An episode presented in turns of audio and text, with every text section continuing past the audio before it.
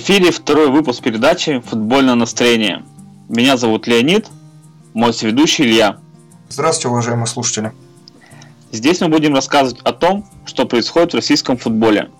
Осветим значимую статистику и важные моменты в жизни команд. Мы разбираем предстоящие матчи для своих ставок и готовы поделиться с вами этой информацией. Надеемся, что она будет для вас полезна. Итак, поехали!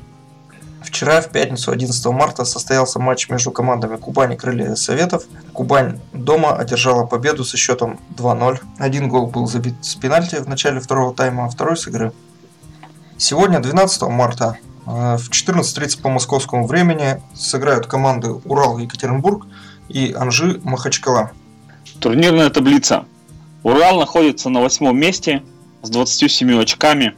Анжи занимает 15-ю предпоследнюю строчку после 19 туров. И у них 15 очков, 18 забитых мячей, 32 пропущенных.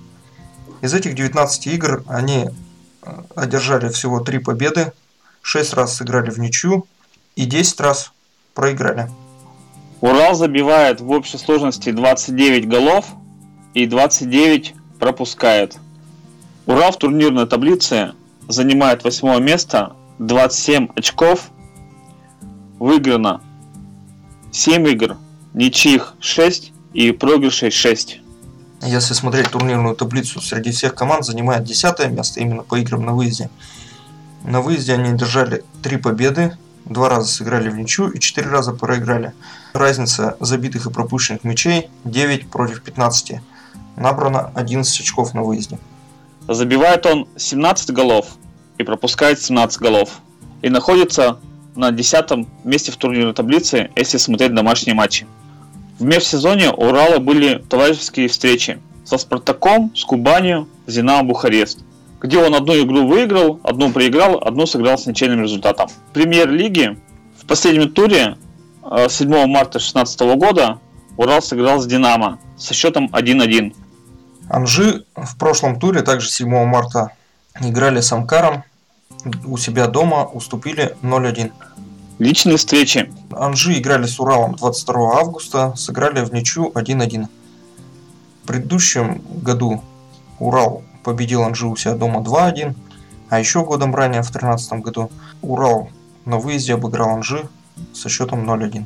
Последняя встреча этих команд 22 э, августа прошлого года проходила еще под руководством предыдущего тренера команды «Урал» Виктора Михайловича Гончаренко, имя которого известно в связи со скандалом с его исчезновением из команды неожиданным, после чего команду возглавил Вадим Викторович Скрипченко. У Урала на данный момент на 12.03.16 года травм нет. У Анжи аналогичная ситуация, также нет травмированных игроков. Переходы. В Урал пришли Дмитрий Коробов, Александр Рязанцев, Михаил Меркулов. Ушли Вячеслав Подберезкин, Карлос Странберг, Александр Ирохин, Александр Белозеров и Андрей Горбанец. В Анжи в межсезонье пришли три игрока. Бериша, Юрченко и Менса. Ушли следующие игроки. Сергей Писяков, Лукман Аруна, Георгий Зотов, Уго Алмейда, Андрей Ещенко, Леонардо Соуза и Сердер Сердеров – Главным тренером на данный момент у Урала является Вадим Викторович Скрипченко, который начал руководить командой с 22 сентября 2015 года.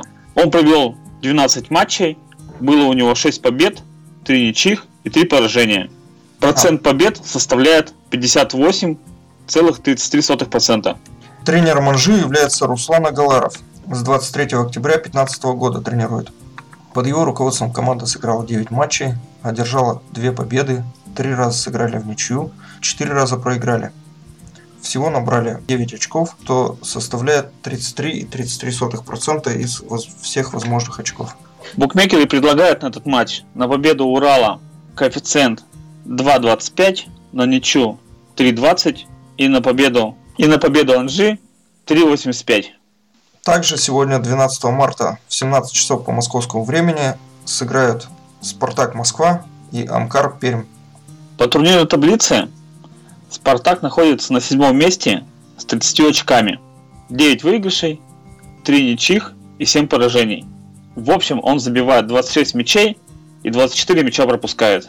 Надо заметить, что Спартак э, закончил mm. первый круг на четвертом месте. После поражения в прошлом туре от ЦСКА со счетом 0-1 опустился сразу на седьмое место с четвертого. Спартак в домашних матчах набрал 14 очков. 13 мячей он забивает, 13 пропускает.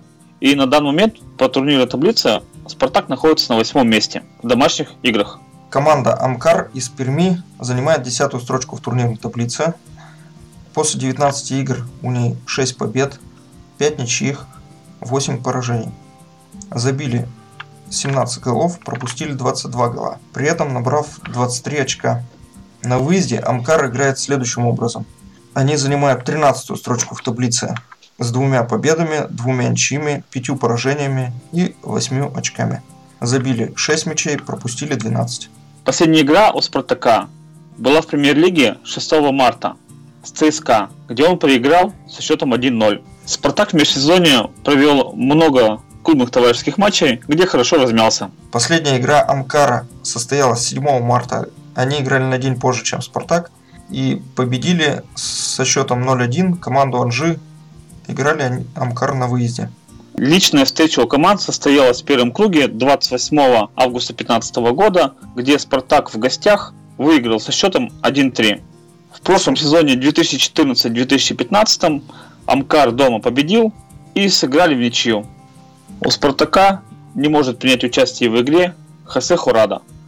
У Амкара в матче смогут принять участие все сильнейшие игроки. В Спартак в межсезонье пришли Сергей Писяков, Лоренцо Мильгарехо. Из значимых ушли Сердар Тоски, Азар Азбилис, Юра Мавсисян и Роман Широков. Амкар в межсезонье пополнился четырьмя игроками. Нападающим Олегом Мищенко, нападающий Брайт Дайк, полузащитник Давид Хурцидзе и полузащитник Ролан Гигалаев. Покинули команду два человека – Узучоку и Арзуманян, защитник и полузащитник. Главным тренером у Спартака является Дмитрий Леничев. За 19 матчей у его команды было 9 побед, 3 ничьих, 7 поражений. Процент набранных очков 52%.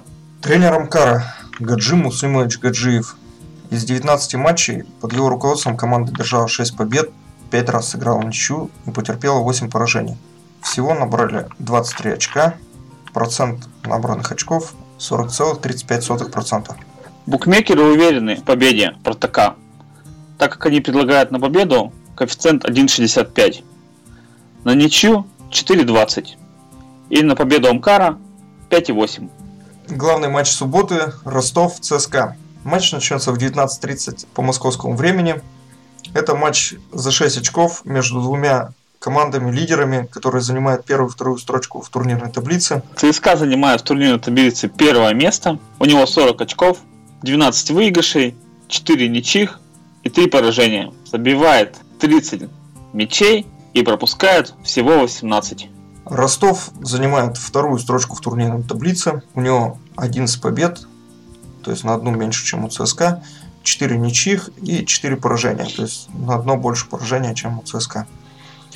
Э, голов 24-16, на 6 мячей меньше забили и на 2 меньше пропустили по сравнению с конкурентом.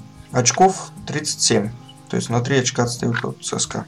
Дома Ростов сыграл 10 матчей, 6 из которых выиграл, 4 свел в ничью. В графе поражения у команды стоит 0. 12 голов забили, 6 пропустили, набрали дома 22 очка. Больше них только ЦСКА, который дома набрал 23.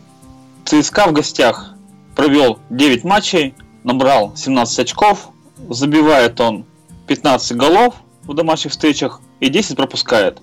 И находится в гостевой таблице на первом месте.